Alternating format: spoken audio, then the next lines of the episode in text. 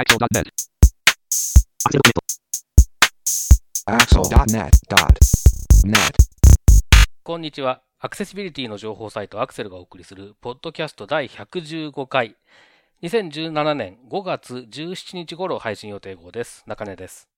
115度目まして、インフォアクションの植木です。ラーメンは細麺、焼きそばは太麺が大好きです。山本泉です。はい、よろしくお願いします。よろしくお願いします。そう、あの、東京、関西は、焼きそばといえば太麺が主流なんですけど、東京に来てから細い麺しか売ってなくって、結構寂しい思いをしているんです。え太麺ってどれぐらい太いんですか？きしめんほどではないです。あ、びっくりした。きしめんはきしめんほどですって言われるのかと思った。調べて。あのーラーメンで行くと、ラーメンの太麺よりも細いか、中太麺ぐらい？ラーメンの。もうちょっと太いか。うん結構、はい。結構太いんですよ。お関西とか大阪の。そう。じゃあ噛み応えがある感じなんだ。そうですね。食べ応えもあります。ああ。そう。なんです。ということで、ぜひ美味しいので、太麺で試してみてください。さい。で、えー5月17日ということで、ウィキペディアを調べてみると、なんと、おう。5月17日って、うん。世界高血圧デーなんですって。高血圧で。はい。はい。なんかね、世界高血圧連盟というものが存在するらしく、連盟。そう、あるんですって。で、2000、その世界高血圧連盟が2005年に制定して、日本では2007年から高血圧の日として実施されている。高血圧とその管理を、管理の啓発を目的として世界高血圧リーグが創設し、制定した記念日なんだそうです。なんか高血圧の自覚を高めるために制定されたらしいです。その高血圧患者の中でも適切な知識がみんな不足しとるだろ？高血圧にはな、こういった予防がええんだぜっていうのを、こう、注意喚起を促すような日らしいですよ。はそうです。ということで、中根さん、植木さん、現在血圧って、自分の血圧ってどんな感じかってご存知です？状況。あ。あのーすごいタイミングでその話出してきましたね、なんかあ、ね。ちょうどね、はい。はい。えーっとね、3ヶ月ぐらい前かな。ちょっと首が痛くて、これ、これはなんか寝違いの親戚みたいなやつだったんですけど、その時にたまたまこれ血圧が高いと痛くなることもあるんですよ、なんか言われてですね、外科で。はい。はい。で、えーっと、測ったらびっくりするような値が出てですね。ほう。ほう。それで、えーっと、これはいかんと思って、とりあえずまあ、あの、内科にかからなきゃなと思ってる。まだかかってないんですけど、診察は受けてないんですが、うん。えっと、そのまあ、かかるにしても、ちょっと現状をちゃんと把握しようということで、うんえー血圧計なるものを初めて、人生で初めて買いまして。まあ、えー僕が買ったのはオムロンのやつなんですけれども、そいあつだともう、あのー測ったらすぐにスマホにデータが転送できるっていう。最近そうなんですってね。で、結局そうすると、今まで、んその前は、えーと血圧計って喋ってくれるやつ、音声出力があるやつを買ってこなきゃいけなかったんですけども、僕たちが自分でやろうと思ったら。今はその市販のやつを買ってきてスマホで読めばいいので、非常に楽になったっていう、その選択肢も増えたし、っていうのでね、結構ね、いい買い物をしたなと思ってるんですけど、いい買い物をしたところで血圧下がらないわけで、確かにね、買っただけじゃ下がらないですよね。そうそうそうそう。で、まあ、しえっと、今今ね、えっと、ここ1週間、2週間ぐらいかな、えー起きてすぐの血圧を測るようにしてて、でそうするとね、まあ、あの、その、3ヶ月ぐらい前に出たようなびっくりするような値は出ないんですけれども、それでもやっぱりちょっと高めだなということがうんだんだんだんだん判明してきまして、はい。まあちょっとこれは医者に行かんとダメだなっていう、そういう状況になっております。なるほど。ありがとうございます。じゃあ、植木さん、血圧最近どうですか？無論、オムロン、どうなんだろうね。あんまり普段測らないですか？あんんまり最近は測らないですな一時期なんか気になって測ってた時期はあったんですけど、はい。最近は、まあ、あの、飲みすぎた次の日の朝、午前中とかなん、体で感じてわかるぐらい、血圧上がってるかなっていう時はたまにありますけど、ええ自覚ってあるんですね。なんとなくね、へえ。いや、実際に上がってるかどうかわかんないんだけど。わかんない。なんかそんな風、感じがするって感じ。ええなんかあれもなんか前は上が120とか言ってたのが、うん。最近なんか基準が変わったっていうか、そうです。なんか、ちょっと数値130だが。か140だか140ですね、今、あの、医者で測った時のボーダーラインみたいなのが。うんはい。この高血圧デーのテーマは、自分の値を知ろうというのがスローガンらしいので、テーマらしいので、おぜひ、あの、植木さんもことあるごとにもし血圧計があったら、ちょいちょい測られるといいかもしれないですね。かしこまりました。まあちなみにあの、私はこう、何かというと、私が実は血圧が高くてですね、あの、もうずっと測って、病院にもお世話になっているという。おうなので、実は血圧に関しては、もしかしたら3人の中で一番知識があるかもしれない。そうなんですよ。まあ塩分控えて、水分取って、そして、えー運動してっていうのをすごい言われましたね。です。あとね、あの、なんかちょいちょい何かある時に相談するんですけど、よく今、ヨガでもホットヨガとかあるじゃないですか。うん。はいはい。ホットヨガはね、ダメだって言われたんです。あ、そうなんだ。そうなんです。やっぱり、あの、そう言って、えっと、サウナあはー血圧がすごく上がって、その中でまた体を動かしたりするので、あの、その温度差とかが結構大変らしくて、よくそのおじさんたちとかが脳卒中で倒れたりするのって冬のお風呂場だったりとか、うんうんうん。洗面所とかってよく聞くじゃないですか、朝とかの。あれな状態になるらしく、その温度差とかで、なんかこう、やられるらしいので、ホットヨガ行っちゃダメだって言われたんです。ち。っていう感じですね。そうです。ちち。そうです。ということで、皆さんの血圧話お待ちしてます。ます。はい、えー、では本題に入っていきたいと思いますけども、ちょっと5月はね、えー連休もあったりして、えーこのタイミングなんですけれども、今月1回目の配信ということで、えー毎月1回目は、アクセルクリッピングに掲載した話題の中から、この3人が気になったものを紹介しています。ということで、今回取り上げる話題をまとめて紹介してください。はい。歩きスマホが減る日も来るのかな ?iPhone の VoiceOver を使ったら Kindle が超便利になった。実現したい世界はまさにこれ。ノーマライゼーションとはノーマライゼーションの歴史や時代背景、身近な例を紹介します。TPG って知ってるかい？フリーダムサイエンティフィック社などを傘下に持つ VFO がザ・パチェログループを買収の3本です。はい、では早速最初の話題からいきましょう。はい。歩きスマホが減る日も来るのかな？?iPhone のボイスオーバーを使ったら Kindle が超便利になった。ということで、これ私が拾ってみました。こちらは週刊アスキーの一つの記事になります。えー、アスキーのライターさんが書かれたみたいですね。で、こちらはアクセルではたびたび出てきたりとか、あとミートアップでも、えー取り上げたボイスオーバーというスクリーンリーダー iPhone に入っているボイスオーバーですが、そちらを普段使ってみたらいろいろと便利だったよというレポート記事になります。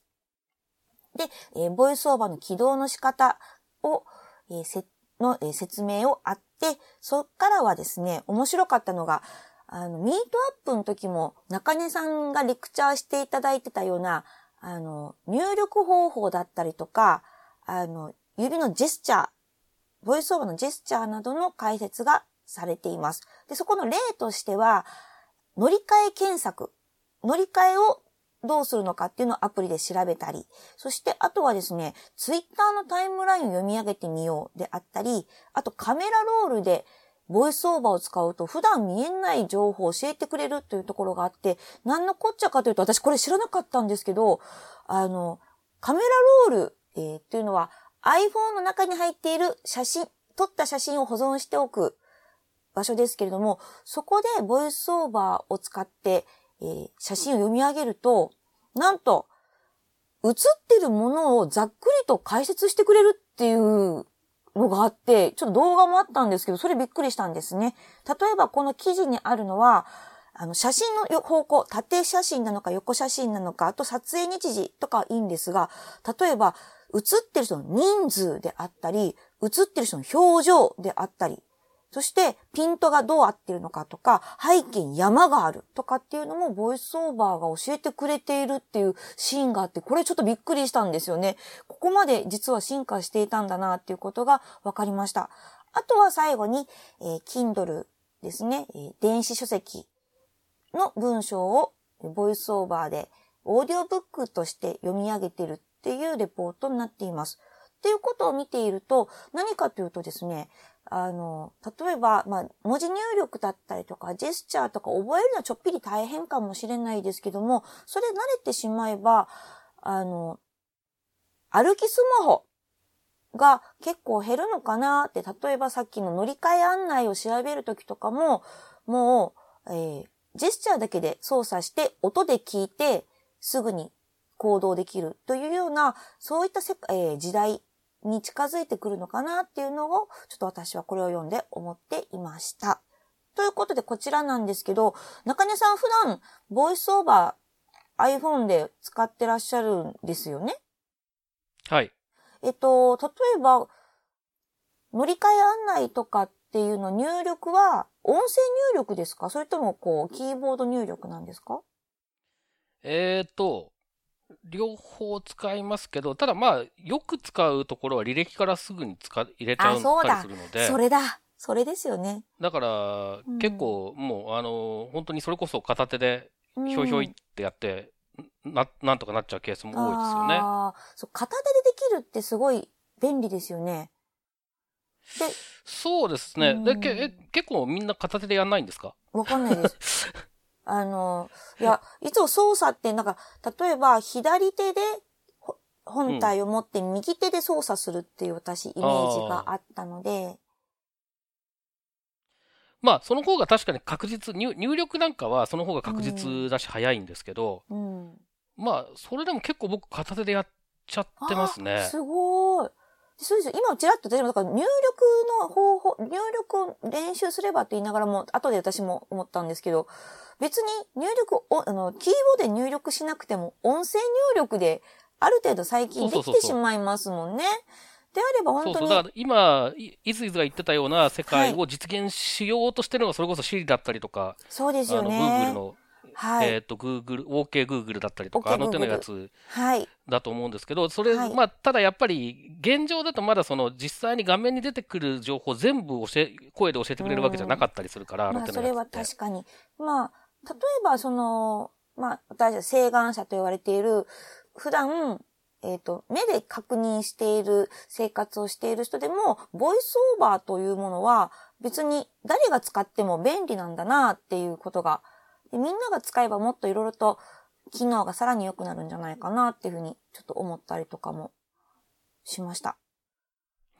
あの、ボイスオーバーに活かされている機能を、うん、えっ、と、ボイスオーバーを使わなくても活用できるような、うん、あ仕組みみたいなものが、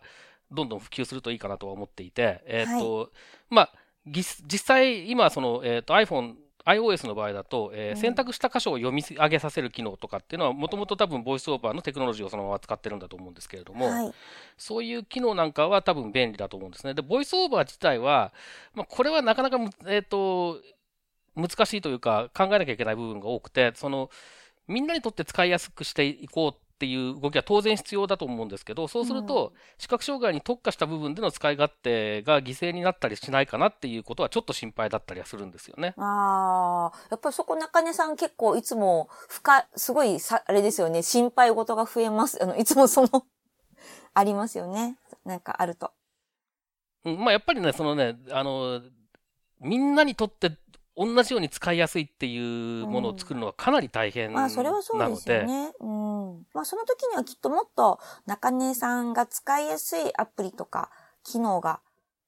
新たに出てくるような私は気もしたりとかするんですけど。まあ、なので、そのボイスオーバーっていう、今はボイスオーバーっていうくくりでやるしかないですけれども、はいその、えー視覚障害者が使うのに便利な、えー仕組みっていうのと、それをちょっとアレンジした、えーうん。見えてるけれども画面をを見たくない人が使うのに便利な仕組みっていうのが、うん。まあ、切り替えて使えられるような、そんな方向性に行くのがいいんだろうなとは個人的には思いますけどね。そうですね。あとは、その、こういった機能があるっていうことをまずはなんか知ってもらえるといいなっていう気がするので、今回のこの記事は、とても、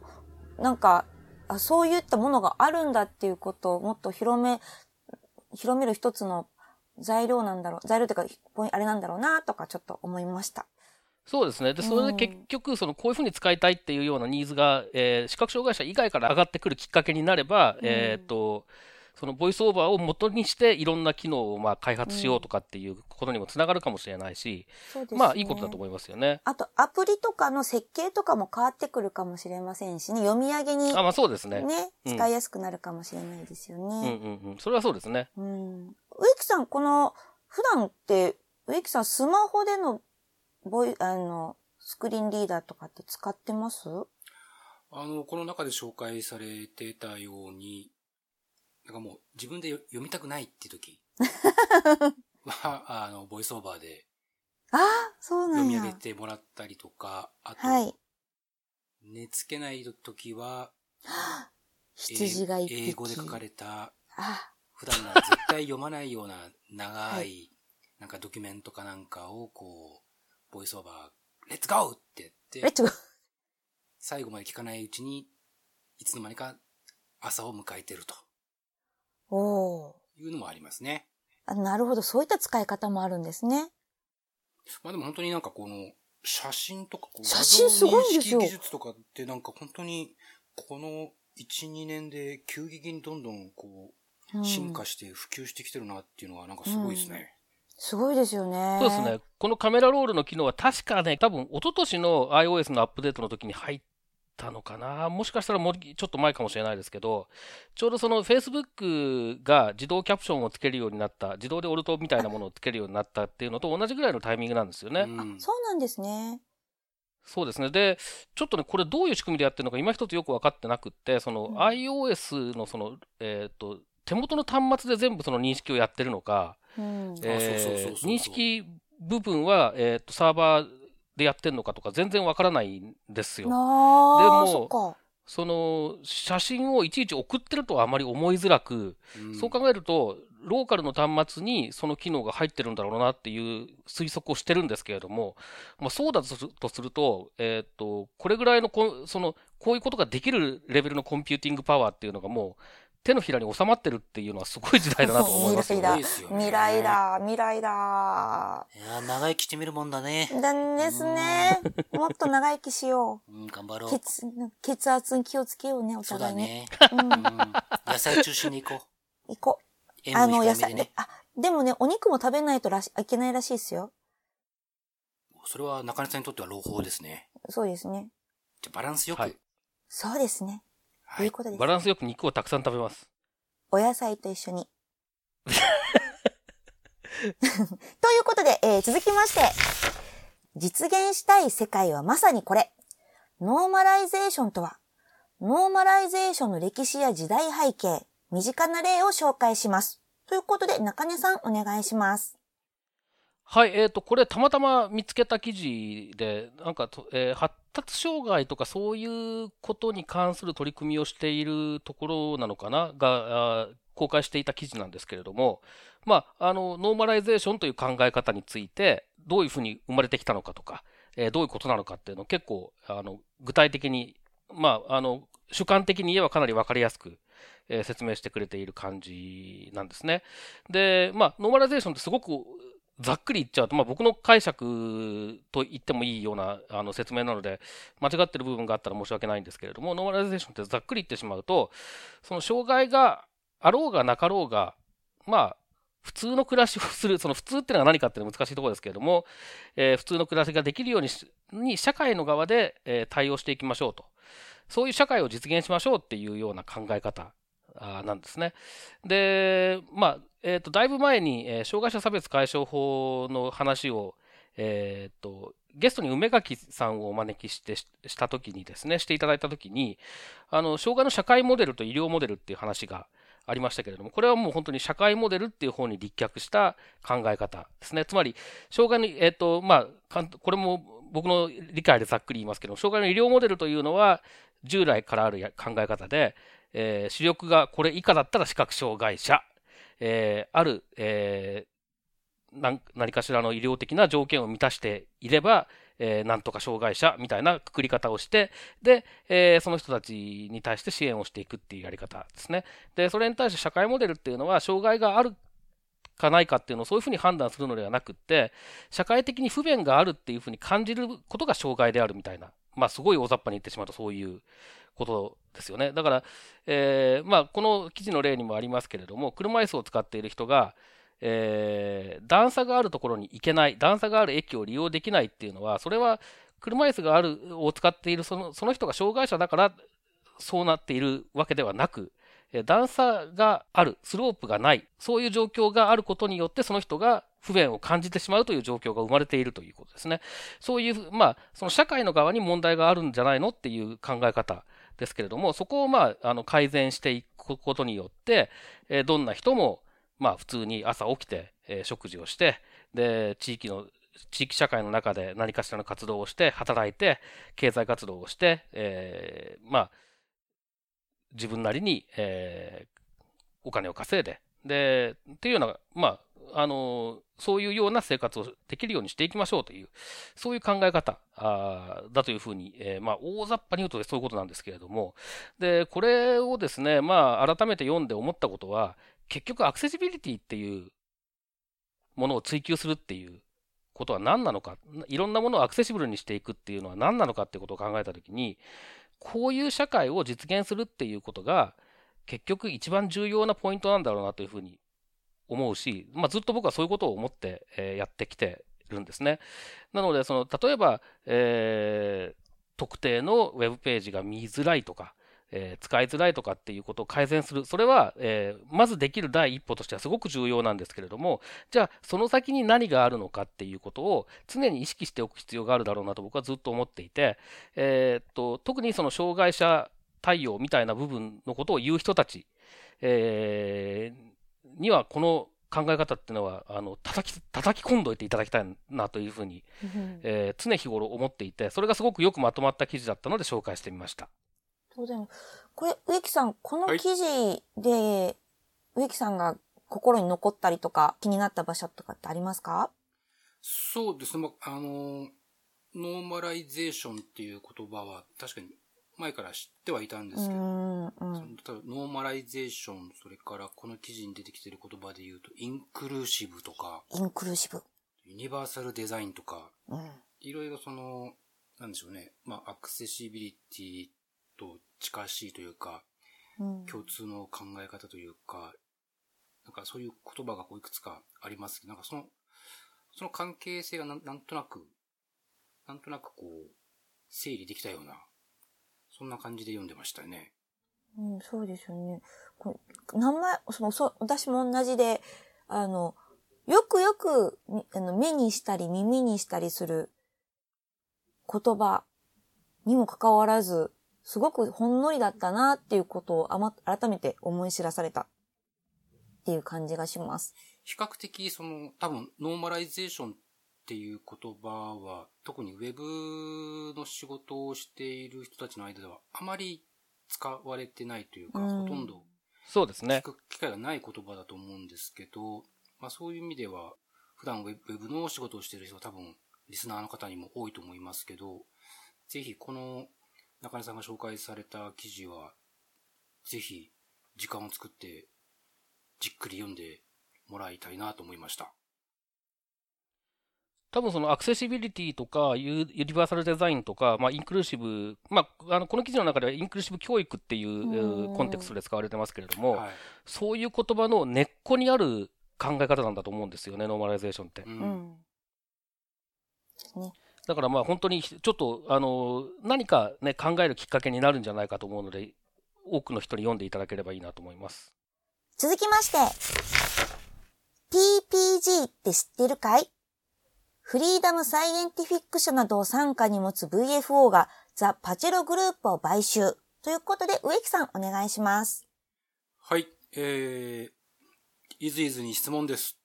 なんでっしゃろ TPG って知ってますか？うえーと、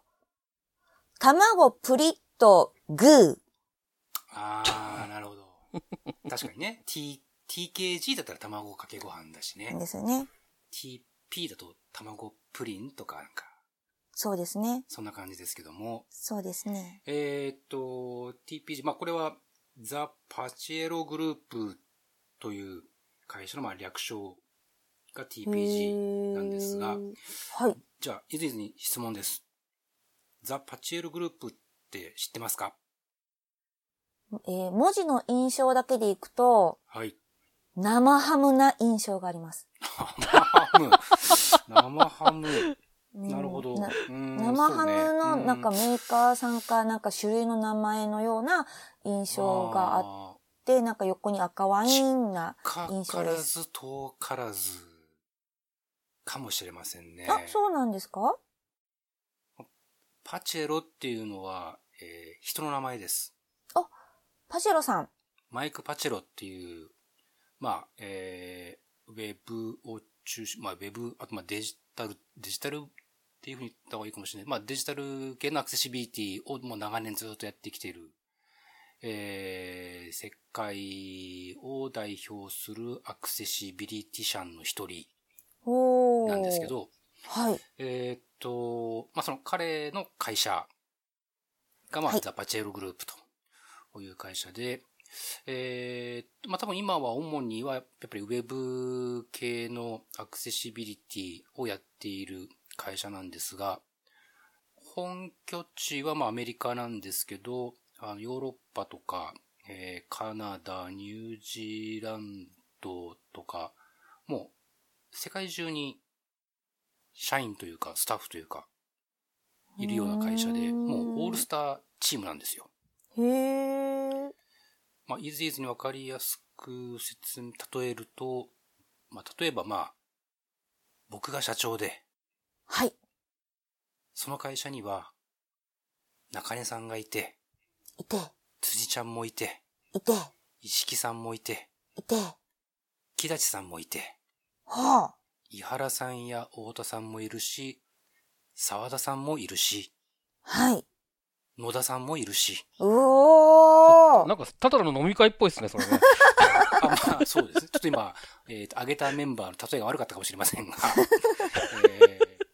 とにかく、みんな、みんながいる会社。うんみんながいる会社。しかも、えー世界中のいろんな国のアクセシビリティ社釣り、あつびしさんが。がいる会社なんですけど、はい。で、まあ、そのた、えーザ・パチェログループ、えーもうこの、そう3、4年、4、5年ですかね、急速にそのいろんな人、例えば、えっ、と、僕が毎年行ってる C さんっていうアクセシビリティのカンファレンスなんかに行くと、まあ毎年、えーセッションで発表しているような人たちがもう次から次へと、そのザ・パチェログループに、どんどん加入していって、こう、勢力を拡大してたっていう感じだったんですが、うん。それがまあ今回、えー VFO というところにまあ買収されたとうん。いうことで、えーじゃあ一応聞いてみようかな。いずいず VFO って知ってますか？バーチャルフロントオフィサなるほど。安心してください。僕も知りませんでした。で、まあ、えっとですね、えーこの VFO っていうのは、まあ、えーっと、イズイズとかリスナーの皆さんに馴染みがあるところで言うと、例えば中根さんが使ってる、もしくは使ってたかもしれないですけど、JAWS っていうスクリーンリーダー。ー。上手。はい。を、えー開発、販売しているフリーダムサイエンティフィック。フリーダムサイエンティフィっていう会社とかック。あと、拡大読書機。はい。っていうのを開発している会社だとか、あと、ロービジョンの人なんかが使っている画面拡大ソフトとか、うん。あとさっき調べたら、もう一個、Windows Eyes っていうスクリーンリーダーがあるんですけど、それも傘下に入ってるような感じで、まあ言ってみると視覚障害のある人向けの支援技術ベンダーを、よくわかんないけど、なんかままとめて束ねてる大地主みたいな、あそんな感じっぽいんですが、はい。その VFO というところが、えー今回ザ・パチエログループを買収したという。ことで、まあ、パチエログループは、あの、ウェブとかのアクセシビリティの、まあ、コンサルティングをしたり、えー開発とかをしたり、あと、まあ、W3C なんかでいろんな、えー WAI-ARIA とか、アクセシビリティ周りの標準化活動にも積極的にコミットしたりしてる、まあ、アクセシビリティのエキスパート集団みたいな感じの会社なんですが、それがまあ、そういう VFO というところに買収されたというので、ちょっとまあ正直、な、な、なんでっていう感じだったのと、まあ今でもどういう意味があるのか、しっかりと掴みきれていないんですが、まあいずれちょっと、パチェロさんとは長年のお付き合いがあるので、機会があれば、ちゃんと話を聞いてみようとは思ってますが、えー、まあ単純に意外な組み合わせというか、面白い組み合わせというか、うーん、これによって、まあ、パチログループの人たちは、今までとこれからも変わらないというふうには、ブログなんかでも言ったりしてるんですけど、まあ、実際にどんな風になっていくのか、まあ、ちょっと注目しておきたいなということで、まあ、日本の皆さんにはそんなに影響はないような気はしますが、えー、ちょっと注目しておきたいニュースでした。え、これは、あの印象からすると、えっ、と、VFO とパチェログループだと、その、知名度とか規模とかって言ったら、どっちが、もともと大きかったりとか、有名だったりとかってあるんですか？あるん、どっちなんですか？どうなんでしょう？中根さん VFO ってご存知でした？はい。えっ、と、規模的には VFO の方が圧倒的にでかいでしょうね。なるほどう。んということはじゃあ、大きい会社が、すごいその業界でブイブイ言わしてるチームの会社を買収したっていうまあそうで感すね。じですね。いあの、イメージとしては。なるほど。そうですね。あの、VFO は、えーっと、VFO がいつで登場したのかよくわかんないんですけれども、うんえーっと、さっき植木さんからありましたけど、フリーダムサイエンティフィックと、あと AI スクエアードという、うんえーこれがズームテキストを作ってたところですね、も、もともと。それから、AI スクエアードがちょっと前に GW マイクロという、えー、Windows Eyes を作っている、これスクリーンリーダーですけれども、会社をば買収して合併してるんですが、うん。えーっと、その AI スクエアードと、まあ、えーそ、そいつに買収された GW マイクロと、それからフリーダムサイエンティフィックとっていう、まあ、スクリーンリーダーの大手をまとめて持ってっちゃってる感じなんですよね、VFO がね。で、それに加えて、オプトレックというドイツの、まあ、拡大読書機のメーカー。これも大手です。で、これをも傘下に収めてるっていうのいい、いつ頃からこんなに勢力を伸ばしてきたのかよくわからないんですけれども、えっ、と、去年ぐらいにオプトレックを買収してるたり、フリーダムサイエンティフィックを買収してたりとかっていうような感じなんですよね。だからでも最なんか近はあのブイブイと言わしてるんですね。いですね。ななんでそんなことになってるの？かだけにねよくわかんないそうですね。ええええなんでそんなことになってるのかよくわかんないんですけどね。うーん、なるほえっ、と、これってちょっとさっき、さっき植木さんもちょっと意図がわからない的な話がありましたけど、僕も全然意図がわからなくて、この今回の買収ですね。で、僕は結構これ、ある意味残念だなと思ってるんですよ。えーというのは、そのスクリーンリーダーを作っているところと、それから Web アクセシビリティの評価をするところっていうのは、あのーある意味対立関係だと思ってるんですね、僕の中では。なので、そこが同じグループの中に入ってしまうっていうのは、緊張関係がなくなってしまうんじゃないかっていうことをちょっと心配していて、で、上手で読めるんだからいいでしょみたいなことを言い出したらもう最悪だと思うんですよ。で、まあ、もちろんそういうことを言わない人たちだという確信は僕も持ってますが、だけど、それは、あの、企業の、その、政治の中でどうなるかっていうのはわからないことだったりもすると思うので、ちょっとね、今回の件に関しては僕は、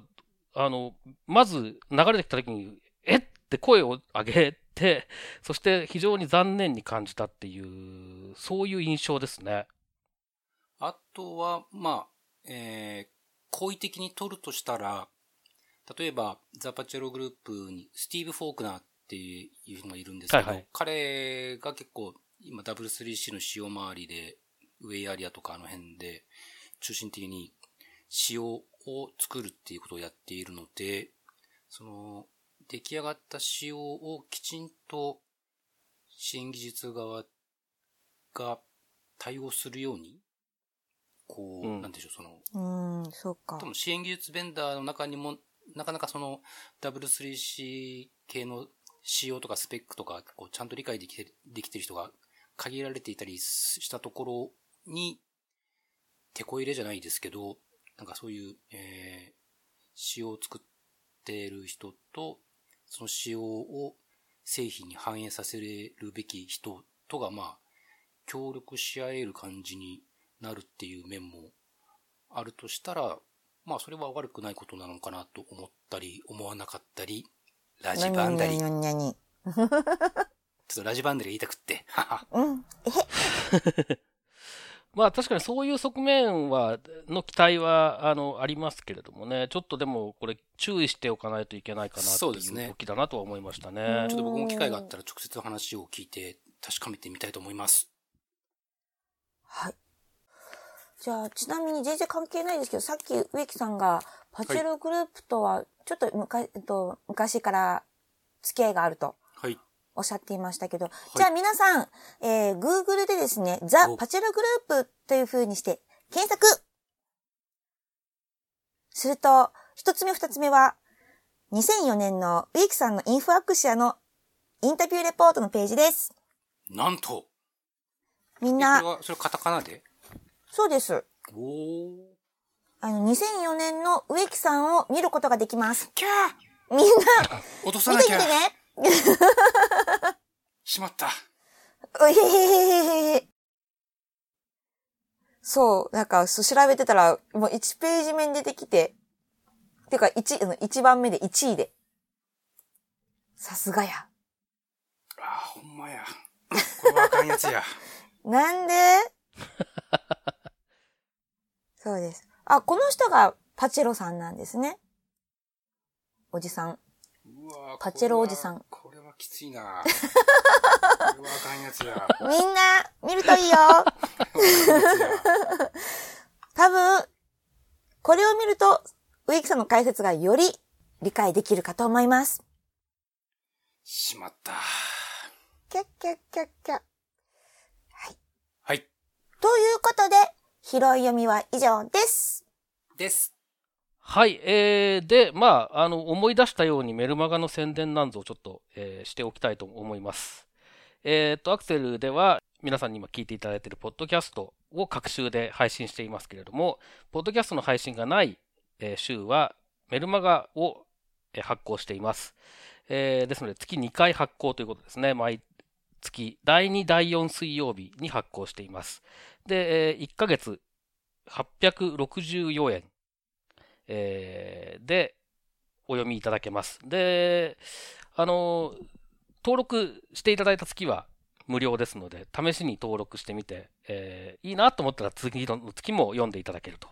あ、読んでいただけるとありがたいということですね。で、えっ、と、登録していただくとですね、あの、過去の発行文を全部今ウェブに掲載してるんですが、それを読むための、えっと ID とパスワードというのをお知らせしていますので、全バックナンバーを読んでいただけると。えそういう、まあそういうあの特典もありますので、ぜひ、えご検討ください。で、え最近どんな内容をやってるかというのをちょっと簡単に紹介しておきたいと思いますけれども、えっと、一番近いところで先週発行しました第113号、えというやつはですね、まず、あの毎回僕か植木さんが、えー何かしら書くっていうのをやっていて、で、そして、えーもう一枠、えーゲストライターに寄稿をお願いして、えー書いていただくという枠があって、で、あと、あの、イズイズが、えーと、余裕があるときに、あの、解説放送の話を書くっていうのが最近の、えー、パターンですね。で、えっ、ー、と、先週発行したやつですと、えっ、ー、と、僕が一本ちょっと視覚障害者の読書みたいな話をちょっと書いてます。で、えー、そしてもう一本は、これは植木さんがまとめてくださった記事なので、植木さんからちょっとご紹介いただけますか？はい。まあ、これまでも、えー、木立さん、太田さん、井原さん、沢田さんとこう、まあ、えー、気候、ゲストライターによる気候という形で、えー、お届けしてきたんですが、今回ちょっと、えー、趣向を変えて、インタビューという、えー、スタイルでちょっと原稿を作ってみました。で、えー、今回インタビューさせていただいたのは、えー、先日、アクセシビリティ方針をウェブサイトでも公開したチャットワークさんの、えー、デザイナー森谷恵美さんで、恵美ちゃん、えー、アクセルミートアップにも、えー、ゲスト出演していただいたことがありますので、ご存知の方も多いと思いますが、えー、森谷さんにいろいろと今回、まあ、そもそも森谷さん自身がアクセシビリティを意識するようになったきっかけは何だったのかっていうところから、えー、チャットワークさんの社内でどんな風にえー、今回方針をまとめて、これからどんな風にその取り組みを進めていこうと考えているかっていう話をですね、えー、かなりたっぷりお聞きできたので、えー、先週発行号と、それから来月、6月14日発行号で、えー、2回に分けて、えー、お届けしております。はい。あの、森谷さんはね、前、ポッドキャストにも出ていただいたことがあるんでね、はい、もしよかったらそちらも聞いてみていただけるといいかなと思いますけれどもね。はい。で、まあ、あの、毎回ゲストの方を、まあ、えっ、ー、と、今回はインタビューという形ですけれども、えー、寄稿していただいて、えー、あとは、えっ、と、視覚障害関係だと辻さんとか石木さんに結構定期的に書いていただいたりとかしています。で、この二人も、えー、ゲストで出演していただいたことがありますので、まあ、よろしければそちらも聞いていただきたいと思うんですが、というような内容でやっておりますので、ぜひ、あの、購読をご検討ください。で、いただいた購読料でアクセルは、えー、運営をしておりますので、えー、一人でも多くの方に購読していただけると大変にありがたいと、えー、そういう状況でございます。で、あと、あの、こんな人の、えー、話を聞いてみたいとか、まあ、これ、ポッドキャストのゲストとかでもそうなんですけれども、こんな人の話を聞きたいとか、こんな人の文章を読んでみたいとか、えー、そういうご要望とかもあればね、ぜひ、お寄せいただきたいなというふうに思います。リクエストお待ちしてます。ます。ということで、本日のポッドキャストは以上です。はい、どうもありがとうございます。また次回です。またねー。これは赤いやつや。このポッドキャストへの皆さんからのご意見ご感想を Twitter、Facebook、サイト上のコメント欄、そしてメールで受け付けています。メールアドレスは feedback.axel.net feedback.axel.net です。なお、いただいたコメントなどを、ポッドキャストの中でご紹介する場合があります。それではまた次回。じゃあ、以前に質問です。ザ・パチエルグループって知ってますか？えー、文字の印象だけでいくと、はい。生ハムな印象があります。生ハム。生ハム。なるほど。生ハムのなんかメーカーさんかなんか種類の名前のような印象があって、なんか横に赤ワインな。